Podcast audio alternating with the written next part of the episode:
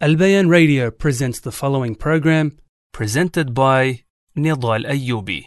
Bismillah, alhamdulillah, wassalatu wassalamu ala rasulillah, ala alihi wa sahbihi wa man wala. Assalamu alaikum, dear brothers and sisters, and welcome back to our series, Reviving the Prophetic Sunnah.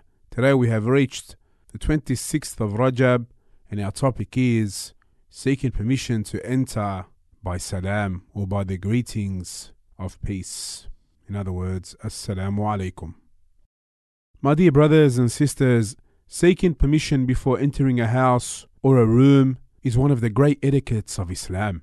And the day that one becomes an adult, it becomes obligatory for them to seek permission before entering a home or a room. Allah subhanahu wa ta'ala he says, وإذا بلغ الأطفال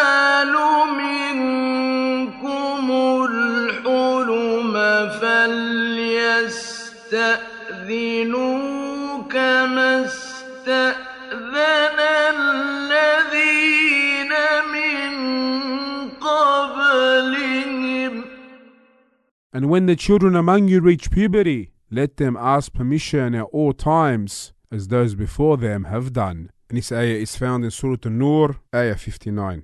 My dear brothers and sisters, we need to hold on to this beautiful sunnah, to this beautiful practice, to these beautiful etiquettes. And the prophetic sunnah for seeking permission should be through giving salam, or the Islamic greeting. As one of the companions once entered upon the Prophet sallallahu alaihi wasallam without seeking permission nor giving salam, the Prophet sallallahu alaihi wasallam said to him, "Irja, فقل السلام عليكم أدخل Go back and say Assalamu alaikum. May I enter? And this particular wording is found in Sunan al-Tirmidhi and it's also reported in the Sunan of Abi Dawood and declared as Sahih by Shaykh al-Albani rahimahullah. And in other reports, my dear brothers and sisters, it mentions that when the Prophet wasallam came to some people's door, he did not face it squarely, but faced the right or left corner and said, Assalamu alaikum, Assalamu alaikum, peace be upon you, peace be upon you. And that was because, as the report mentions, there were no curtains on the doors of the house at that time. And this report is found in Sunan Abi Dawood and has been declared as Sahih by Shaykh al Albani, rahimahullah. Now, my dear brothers and sisters, greetings or giving salam, however, is not just to alert the people inside, but also to gain the good deeds and rewards that are attached to giving the salam or the greetings of peace. Imran bin Hussein radiallahu anh, he narrated that a man came to the Prophet sallallahu alaihi wasallam and said, Assalamu alaikum. The Prophet sallallahu alaihi wasallam responded to his greeting and the man sat down. The Prophet sallallahu alaihi wasallam then said, ten, meaning ten good deeds. Another man then came and said, Assalamu alaikum wa rahmatullah. Allah's Messenger sallallahu alaihi wasallam responded to the greeting and the man sat down. Allah's Messenger wasallam then said, 20, meaning 20 good deeds. A third man came and said, Assalamu alaykum wa rahmatullahi wa barakatuh.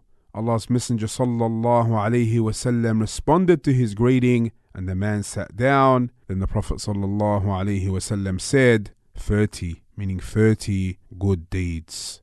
And this hadith is found in Sunan al-Tirmidhi and the Sunan of Abi Dawood and others and has been declared as Sahih by Shaykh al-Albani rahimahullah.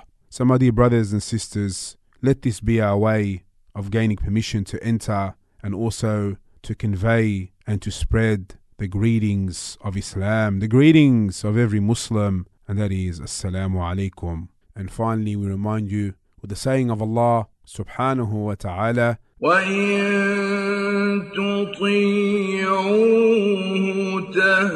تهتدوا and if you obey him, meaning the Prophet sallallahu alaihi wasallam, you shall be rightly guided.